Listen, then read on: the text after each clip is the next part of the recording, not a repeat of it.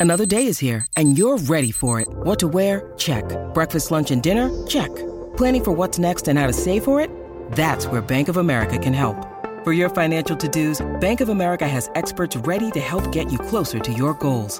Get started at one of our local financial centers or 24-7 in our mobile banking app. Find a location near you at bankofamerica.com slash talk to us.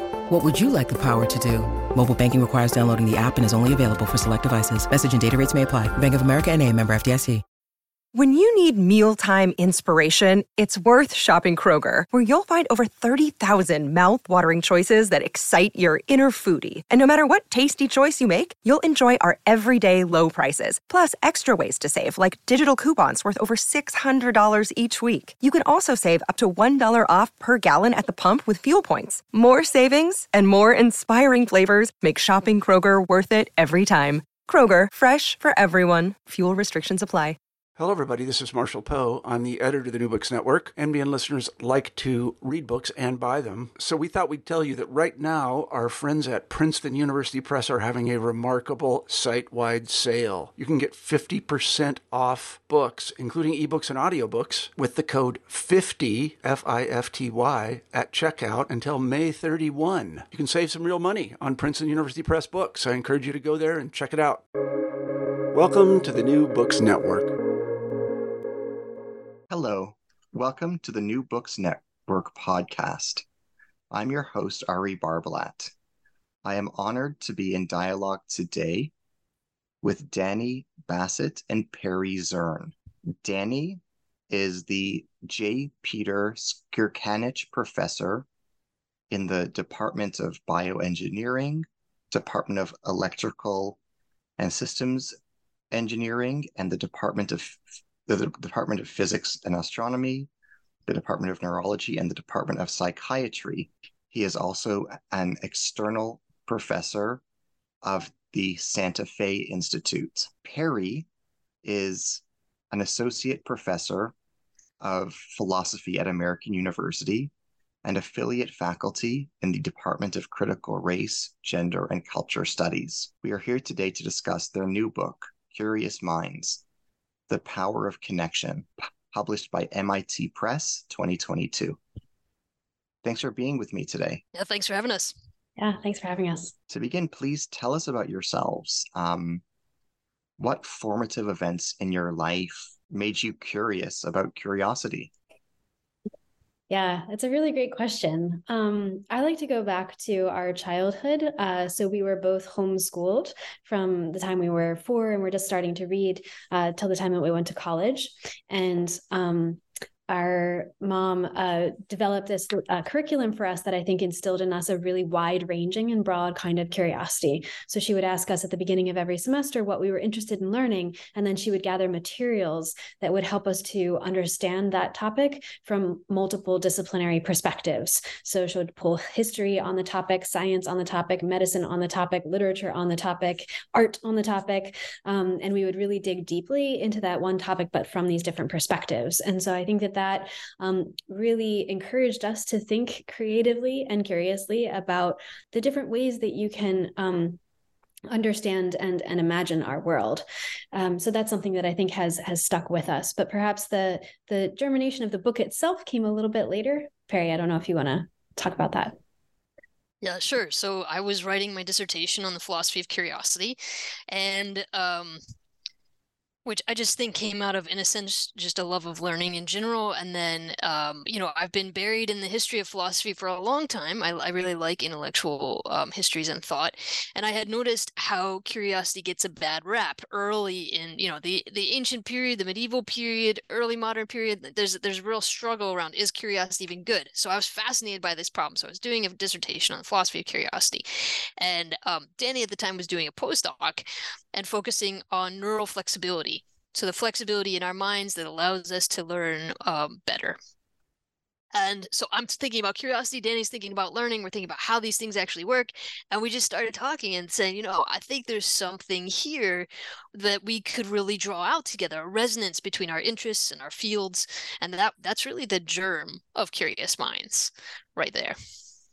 Which then continued for seven years of um, collaborating as scholars with one another.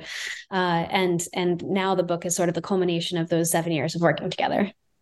In which we published, what, 23 papers or something? Exactly, yes. That's amazing. Congratulations on this accomplishment. What inspired you to write this book? We really believe that there was something we have something to say about curiosity that hasn't been said before. So we posit a new theory of curiosity. Historically speaking curiosity and even you know in, in contemporary everyday sorts of um, settings there's there's an understanding that curiosity is this desire to know something, right? Desire to acquire a piece of information that I don't already have. I have a question, I need to fill in this information gap with the answer, and curiosity is what helps me get there.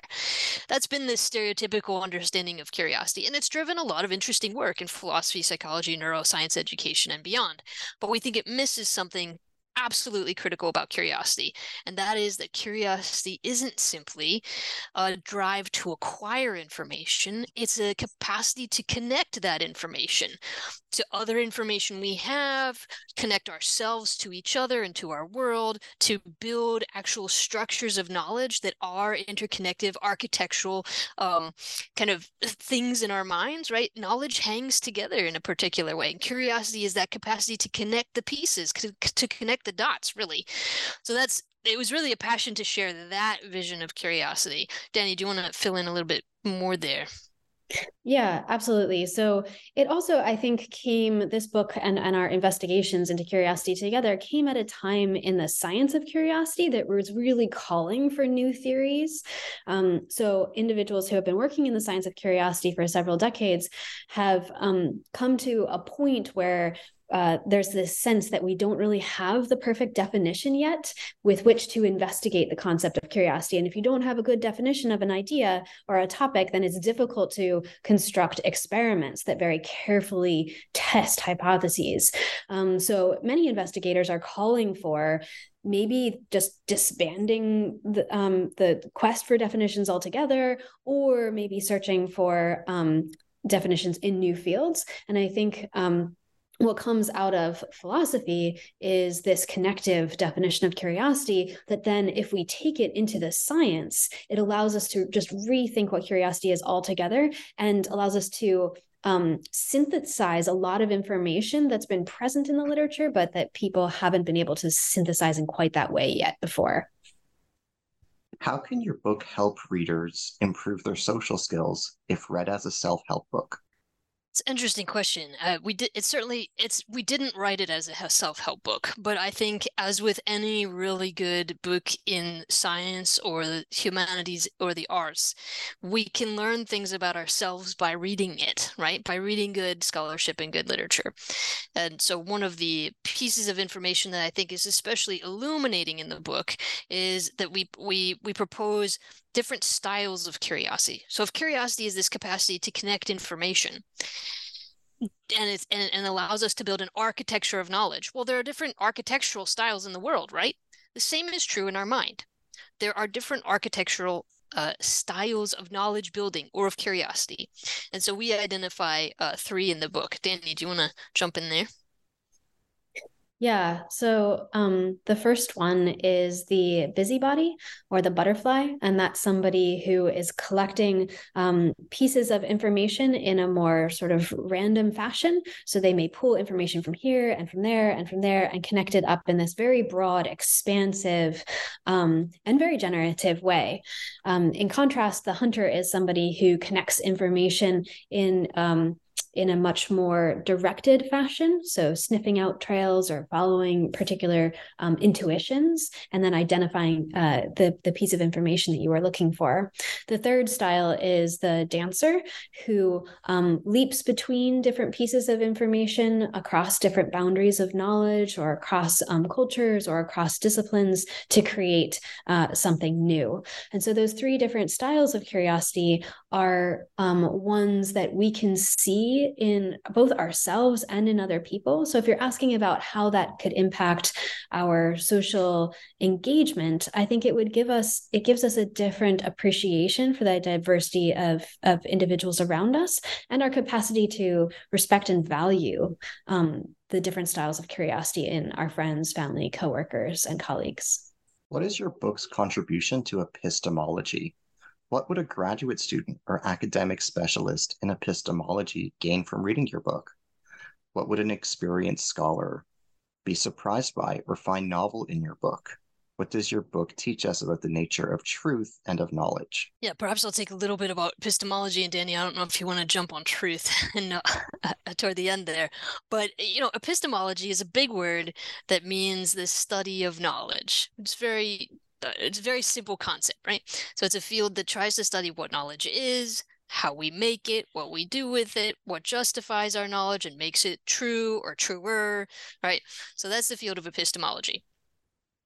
Insofar as the field of epistemology is focused on knowledge and curiosity is one of these things that helps us build knowledge, it, it, makes a lot of sense that our book would have something to say to the field of epistemology or to anyone who wants to think about what knowledge is and how it works. Uh, and and the particular, the specific contribution of our book really lies in this redefinition of what curiosity is because if we redefine curiosity as this capacity to connect information, perception, experiences, knowers, and worlds, that also redefines knowledge ultimately as a network, as a network of those ideas, of those perceptions, of those experiences, of those knowers, and of those worlds. So there's an implicit and in fact explicit at some points, retheorization of knowledge in the book about curiosity. And, it, and it's for that that an epistemologist or anyone who wants to think about what knowing is would read the book. Dani?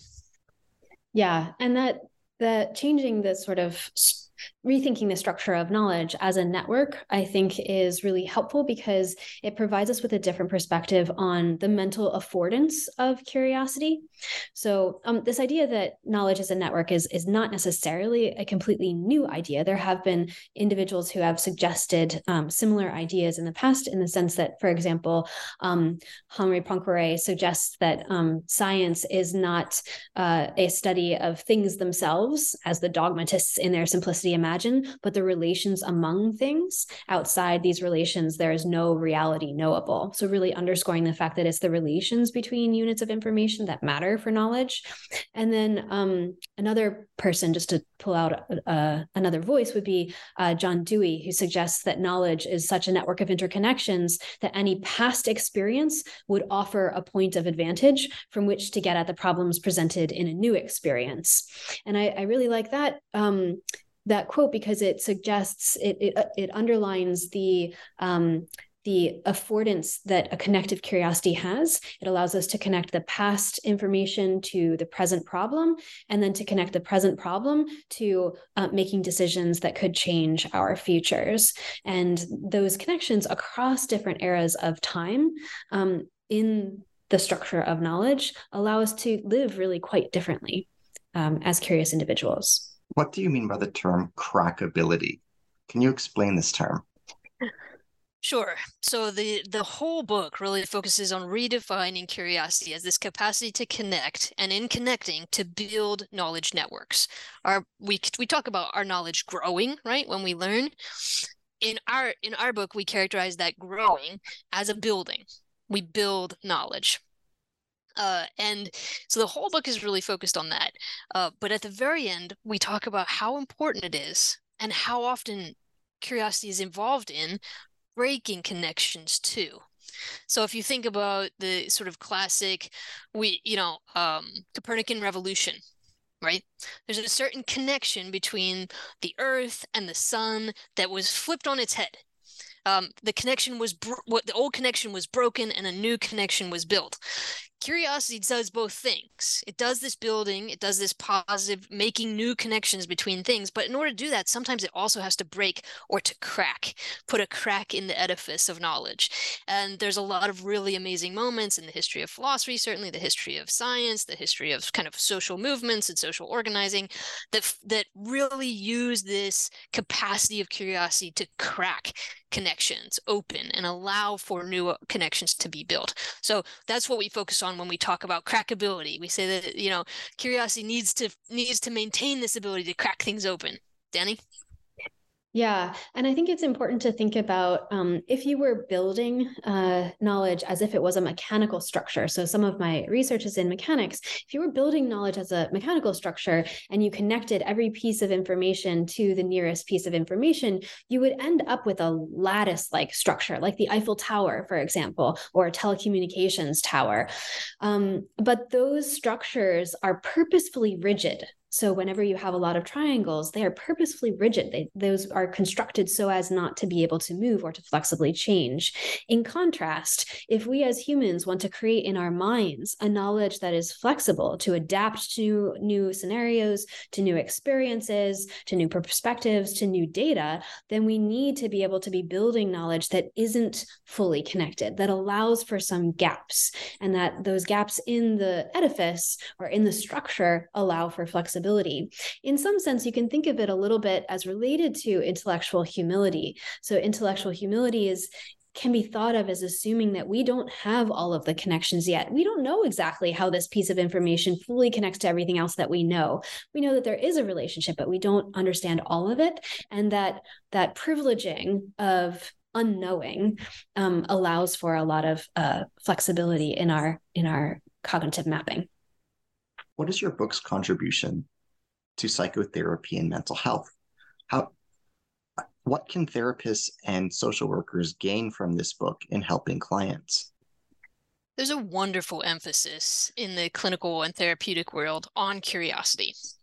And the emphasis is not only on curiosity as it is practiced by the therapist, for example, right? An openness to whatever it is that the client brings forward, but particularly it's a recommendation for curio- the facilitation of curiosity in the client themselves to get curious about what is it that they're struggling with where does it come from how does it manifest what things might they want to do to change particular behaviors or accept particular behaviors right? So there's already a really strong wonderful strand of work um, focusing on on curiosity in the therapeutic relationship. Again for us it's going to be that we've redefined curiosity. That's the contribution of the book and I think that this turn to think of curiosity not as the acquisition of new knowledge, but rather as this capacity to make new connections is just going to explode open what psychotherapists and psychotherapy can think about curiosity, right? I, I, I actually think it's implicit in the work of therapy to build new connections, right? To, I mean, often a self is alienated, we are alienated from ourselves in all kinds of ways, uh, or alienated from our memories, right? If we think about trauma work, what is it to build, rebuild, build new connections, um, and curiosity as that capacity? I think it's just opening up that whole field is is part of what the book offers. Dani, I don't know if you want to add to that. Yeah, just that to underscore the fact that you also um, we, we focus specifically on neurodiversity in part of the book too, and in appreciating the diverse ways in which we may be connecting pieces of information, not just necessarily in the three styles that we talked about earlier, so the busybody and the hunter and the dancer, but more broadly than that. Um, imagining that every mind can have a different style of curiosity, and particularly that um, neuro- individuals with neuroatypicalities or neurodiverse individuals may be connecting information differently. And with that understanding, um, I think we can. Uh, sort of um, encourage in ourselves a greater curiosity to appreciate and see uh, the kind of curiosity that other individuals have. Um, Perry, I don't know if you want to talk a little bit about the the neurodiversity um, bit. Yeah, I mean that that really covers it, and we do a little bit of exploring how that should should change our pedagogies in in educational settings as well. Thank you. What do you mean by the term knowledge scape? Can you explain this concept? Sure. Dani, do you want to go right for that?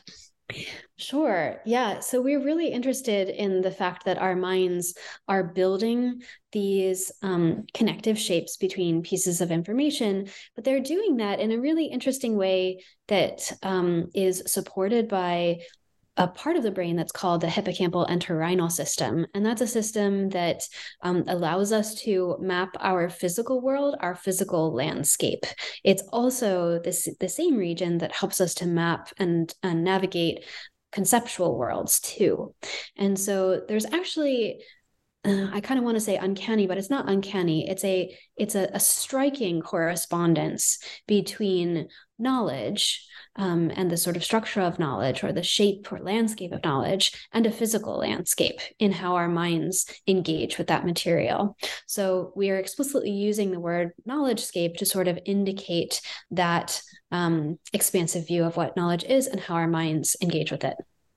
And yeah, you know, we I think this is implicit in a lot of the ways we talk about knowledge. So what we say sometimes, you know, wow, that class, that book, that conversation blew my mind, right? A whole new world opened up. We say things like that. Uh, we implicitly, therefore, think of knowledge as having these landscapes, as having whole new terrains that we might stumble upon or be led to or led through. Uh, and and those the those places, those new knowledge scapes have a sense of sort of what what is familiar and then what is strange what what are big ideas in this new field that i've stumbled upon and what are smaller ones? What are their relationships to each other? Where is the river you know of thought that's just rushing through it and kind of feeding all of the other plants and animals and and things like that? So i think it's it's a it's we have this concept of knowledge implicitly and part of what we're doing in the book is making it far more explicit and then mobilizable what does your book say to teachers who wish to improve students' curiosity in the classroom? What do you recommend? So many things. I think I might mention here are, you know, we have these three styles of curiosity that we talk about, and that has significant implications for the classroom setting. So if people, if if people in a classroom setting or any learning environment, really, even if it's a workplace, have different styles of curiosity, but the professor or the teacher or the leader or the boss doesn't recognize more than one style, then a lot of curiosity is going to get lost. It's going to get silenced or squashed, um, etc. So it's really important that learning environments wherever they occur have capacity to facilitate curiosity of multiple st- in multiple styles um, but what's what's exciting for us is that we finished the book with what we call bestiary, in which we talk about actually 18 different creatures and their styles of curiosity. And we say, you know what, humans can learn a lot from the curiosity of other beings in the world.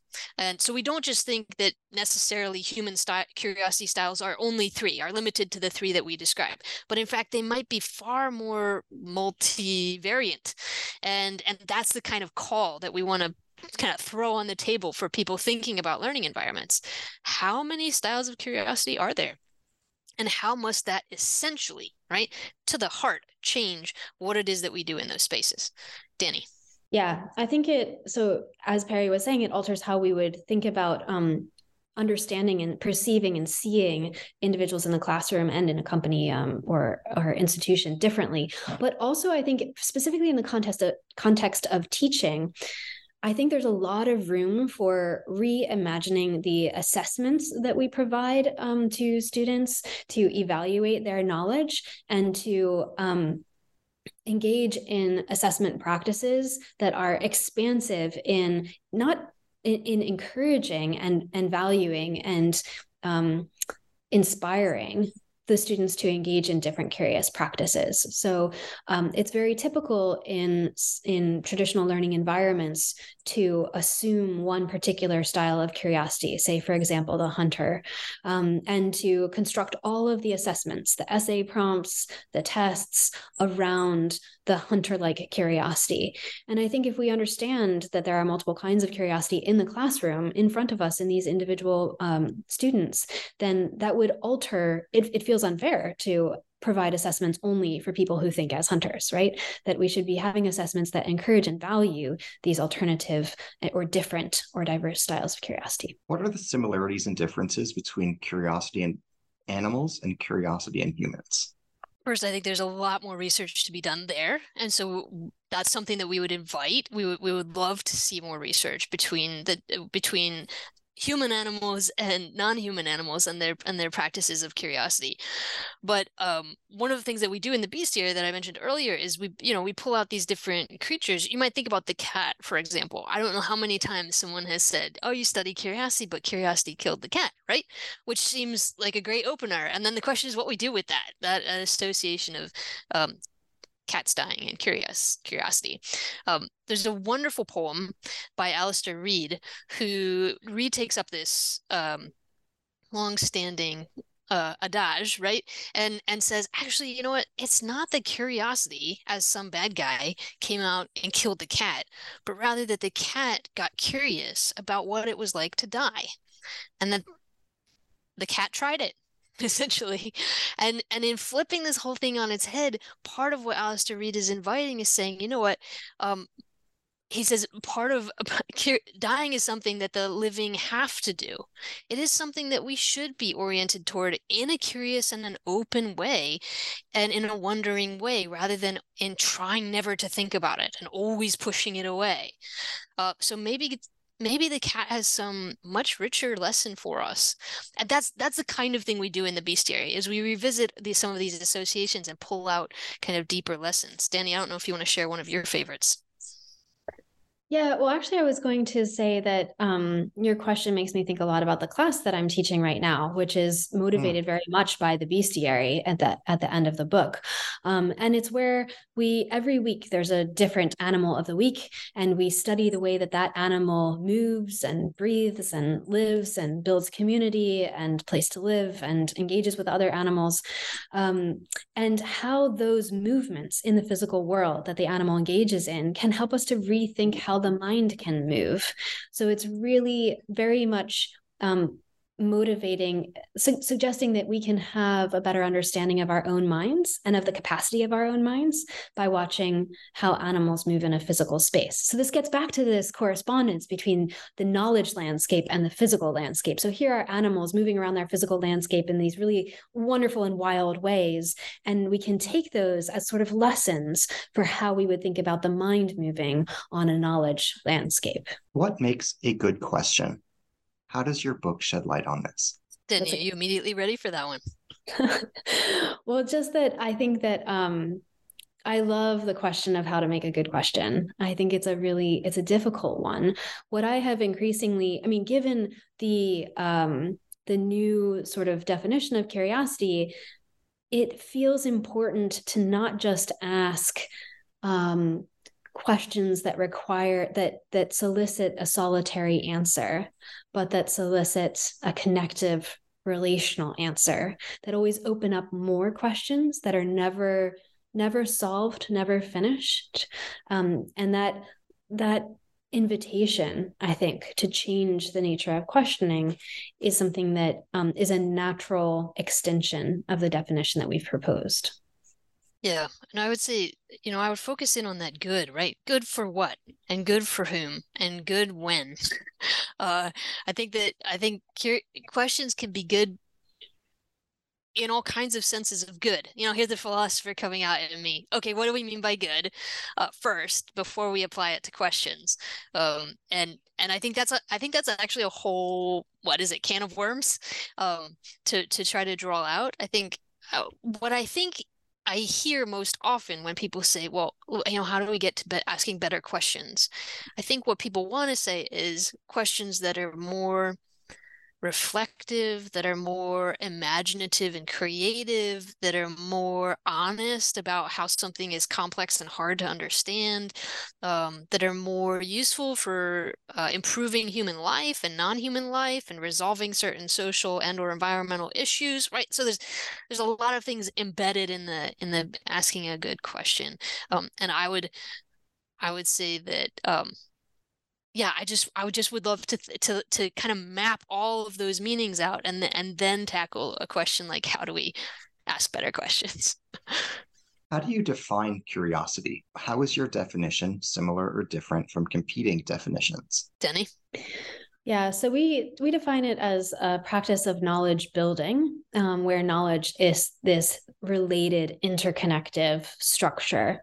And so I think there are multiple ways in which it's different from previous definitions. One is that rather than being acquisitional, it's very relational. It's focused on connecting pieces of information or knower to knower or knower to information. Um, but we also focus a lot on this notion that it's a practice too that it's a movement that it's a kinesthetics. It is it is something that is that is an action of the mind and of, and or of the body. And the fact that it's a practice means that it's something that we can engage in um, and grow in differently. Um, so it's not we don't think of curiosity as something that you were sort of born with at a particular level necessarily, um, but it's something that you can um, you can grow in and you can practice. And in fact, what that means is that we can learn to practice different kinds of curiosity, different styles of curiosity, and even and mentor one another or be mentored by somebody else um, in a particular style of curiosity. And so that opens up a lot of new spaces for what mentoring might mean um, for for a curious mind. What role do mathematics and geometry play in your book? How is curiosity manifest in these disciplines?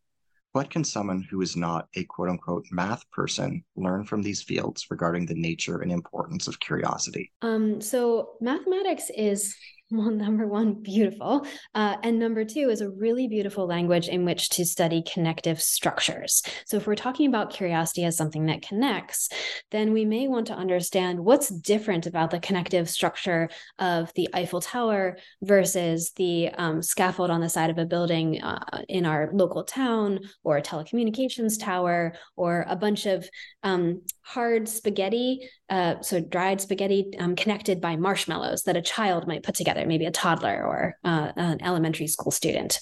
So all of these things objects that i just described are connective structures but they're all very different and they can show very different organization well mathematics allows us to describe those different organizations um, and therefore also allows us to uh, understand the different um, rules by which we may each be engaging in curious practices. Uh, so, for people who are not um, mathematicians, um, we we describe some of the um, the mathematical background for this in a very conceptual way, uh, without equations, for example, um, and really, and also have added many illustrations to the book um, that help to uh, show some of these ideas as if they were a bunch of spaghetti sticks um, connected with marshmallows. And let me also add, just as someone who isn't, uh, you know, trained in math, um, at least beyond a college level, right? Um, what I gather from this particular a, a mathematical approach to curiosity is this. Um, networks these these these stru- interconnective structures um, are described as being things one can walk on. And when you st- when you start going from one thing to the connected um, topic to the next connected topic to the next connected topic it's described as you're walking on that network. And you can have all kinds of different walks because you can make different connections in your brain between different ideas right? Um, but what's fantastic about that thinking about walking on a network of ideas is that you can think about all the resonances in the humanities and history and, and, and literature before us that has thought about walking and curiosity together. So so curiosity is this thing that drives us in fact to walk material landscapes to new places to go a different path on a different day to try out something new to notice something on the edge of the horizon and to go off that way even if you didn't mean to go that way right? So curiosity does this. It, it moves us around a landscape in unexpected ways um, and it does the same thing in the cognitive landscape it drives us to try out new walks. Uh, and there's a, just a lovely resonance between the mathematical formulation of walking on networks with the kind of everyday formulation of walking curiously in, to know new things in the world. Can you elaborate on the relationship between curiosity and walking? What does your book say about walks? Why did the great philosophers appreciate walking so much? Yeah, so good segue. um, so so we do talk a lot about walking and this correlation right between the mathematics and, and the humanities of, of walking and, and and curiosity. But um in particular we think about different mental walks that different ways of thinking can be. Let, let, me let me make it really concrete. When you're going to the store, you're rushing to the store because you have to pick up something that you forgot and that you need for dinner, okay? The way in which your body moves, the way in which your mind moves, the kind of focus you have, you know, making a beeline, let's get in, let's get out, I need this one thing, let's go, right? It's a way you're you're in a particular mental um state I should say, and and your thoughts move differently in that state than for example, if you've just recently met someone who you're falling in love with and you're both out for one of your first ambles in the city or in the countryside, okay? How you walk in that case, how you think in that case, how the thoughts move is going to be radically different how the thoughts feel is going to be radically different so there's there's a way in which our thoughts are patterned after our own walks in the in natural space. Similarly, so we, we begin with, for example, Socrates and Plato. Plato is someone who is very meticulous about how he walks through ideas. He's incredibly dedicated to making distinctions, really, really careful distinctions, consistently peeling away this layer and this layer and this layer. And he's known for not, not necessarily being a big walker, right? When he wants to think, he sort of sits down, let's think about it. Um, and let's do that careful peeling away. Whereas Socrates, who was his um, who was his mentor and and his teacher is very different. He's often written about as this guy who's just wandering around all the time right getting lost in athens all the time standing here moving there for no real reason doesn't seem to know where he's going often. And the same is true of his thoughts. The way he thinks is like let's try out this question. Let's try out that question. I don't really know where to go next. Do you? Like, let's, you know, and his goal is sort of to get us to a place where, um, we're in aporia, which is a, a, Greek word meaning there's no way out. sort of, there's no egress. Uh, I'm stuck, right? If you ever get to that place where you're mentally stuck, like I don't actually know how to think through this, he's like, yes, we've done it. Uh, that's that's Socrates' goal, whereas Plato is like much more. Let's let's actually get somewhere. Um, and again, both of them are walking through knowledge scapes and physical landscapes in really really different ways. So I think that walking is this kind of angle that helps us think about those differences in how we think and in how we move. What does your book teach us about the nature and character of relationships and friendships? Dani, do you want to chat about social networks even? Um yeah, sure. So the um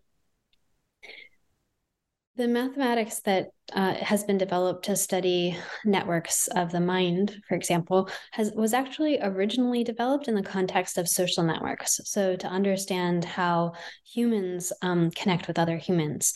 So people today often think about um, the social networks that they can see on Facebook or Twitter. It's a set of individuals that they connect with.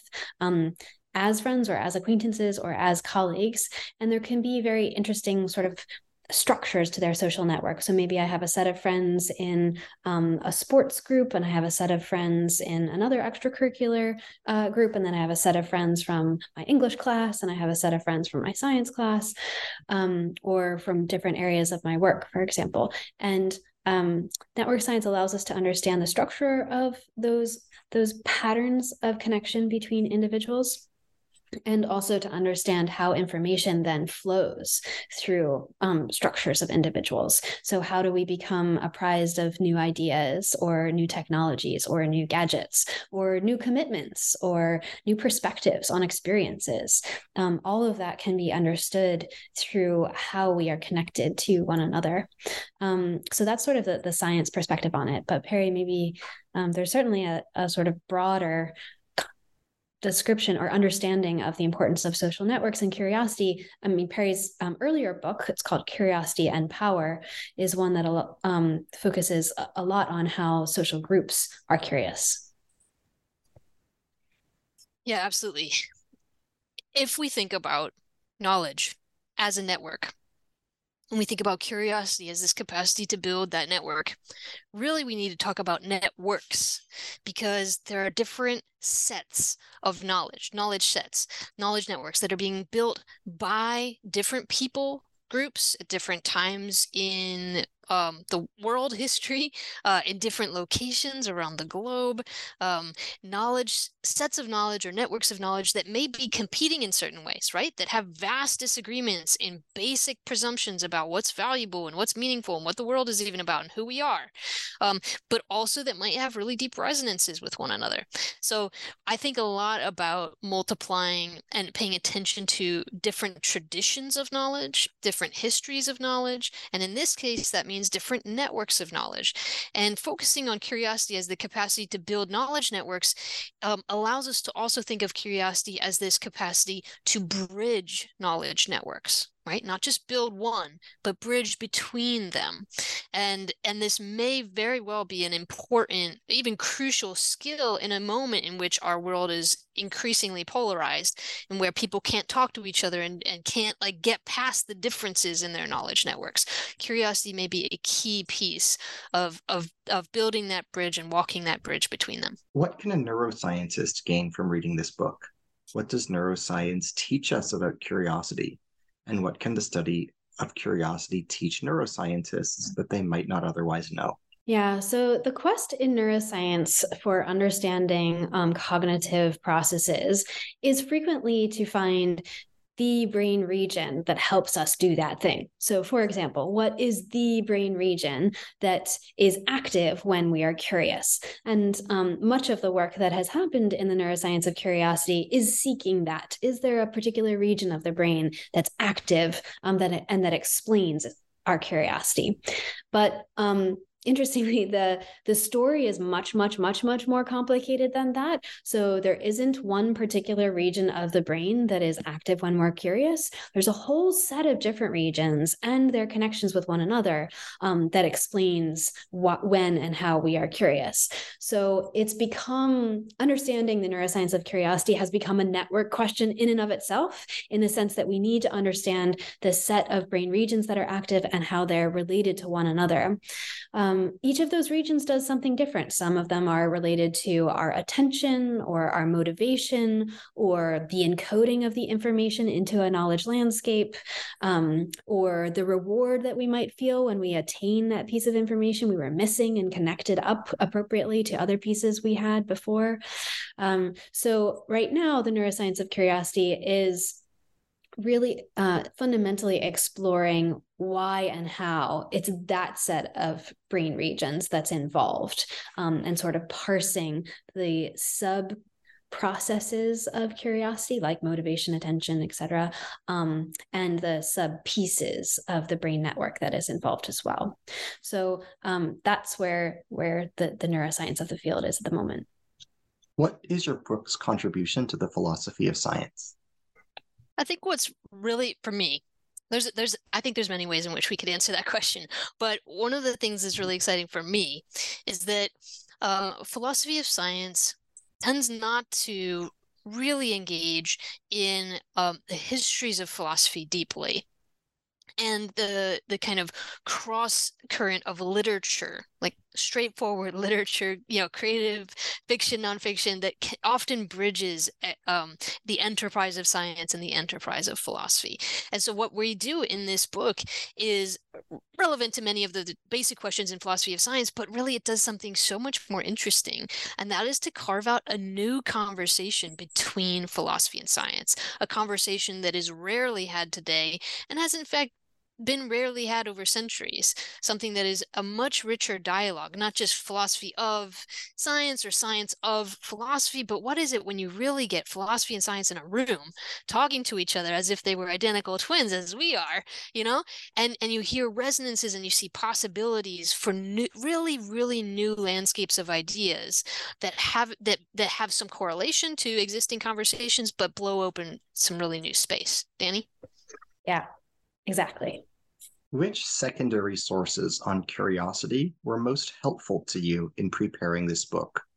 Why were they useful? What did you learn from them? Dani? I was just actually going to ask you if you wanted to talk a little bit about um, Gloria Anzaldúa as somebody who um, shows a lot of the curiosity styles that we discuss in the book. Yeah, I was going to say something similar. Like, I mean, we bro- we're both right experts in our in our fields or in multiple fields, and and we rely on literatures in philosophy and psychology and neuroscience, uh, um, and literature specifically about curiosity in those fields, and and and that's been important for the work. But I don't think it's, I don't think it's been the most salient material for the book, precisely because while we're in conversation with literature that has gone before, we're really trying to say something new and different about curiosity. And to do that, we're drawing on resources that are not particularly central to either of our multiple fields. Um, so one example would be the work of Gloria Anzaldúa, who's a Chicana feminist, um, writing in the in the 80s and 90s, and uh, she she does just this amazing work to think about living in border spaces, especially the U.S. Mexico border, but certainly other other borders.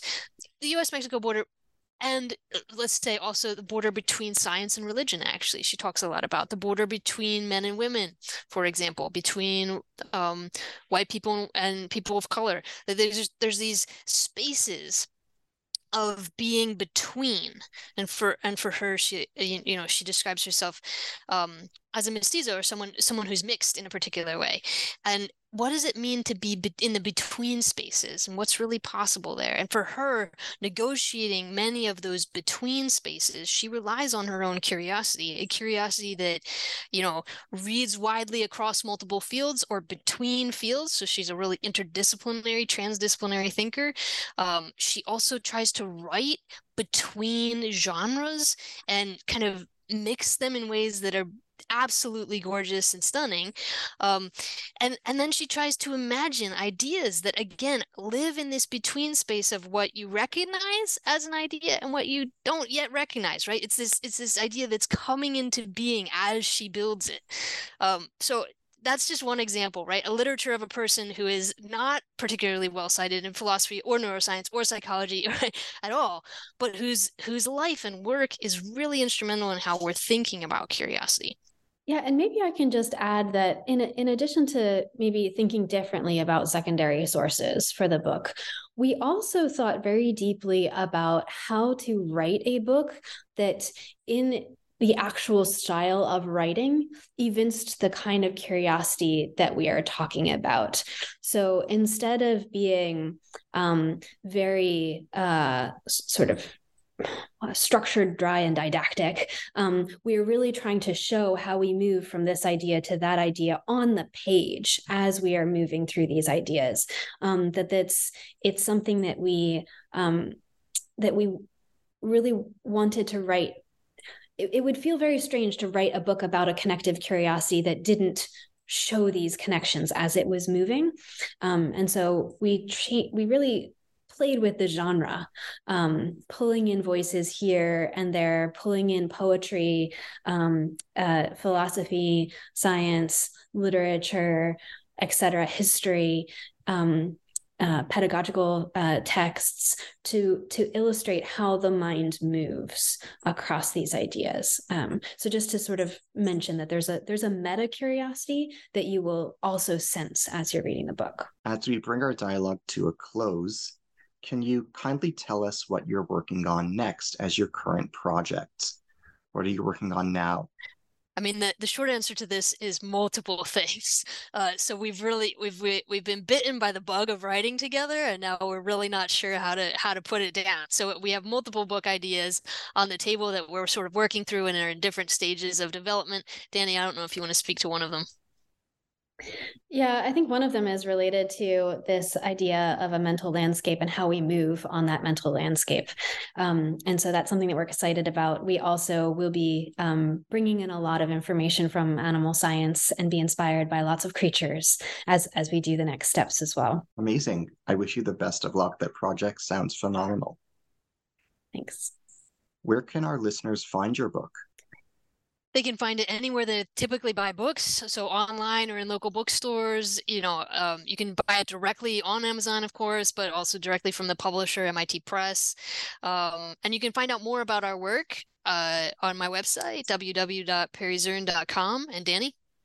Mine is danisbassett.com wonderful. To our listeners i'm your host on the new book network new books network ari barbalat Today, I have been in dialogue with Dani Bassett and Perry Zurn regarding their new book, Curious Minds The Power of Connection, published by MIT Press 2022. Dani is the J. Peter Skirkanich Professor in the Department of Bioengineering, Department of Electrical Systems, Electrical and Systems Engineering, Department of Physics and Astronomy, the Department of Neurology, and the Department of Psychiatry at the University of Pennsylvania. Dani is also an external professor at the Santa Fe Institute. Perry Zurn is Associate Professor of Philosophy at American University and affiliate faculty in the Department of Critical Race, Gender, and Culture Studies. Thank you. Thanks so much. Thanks.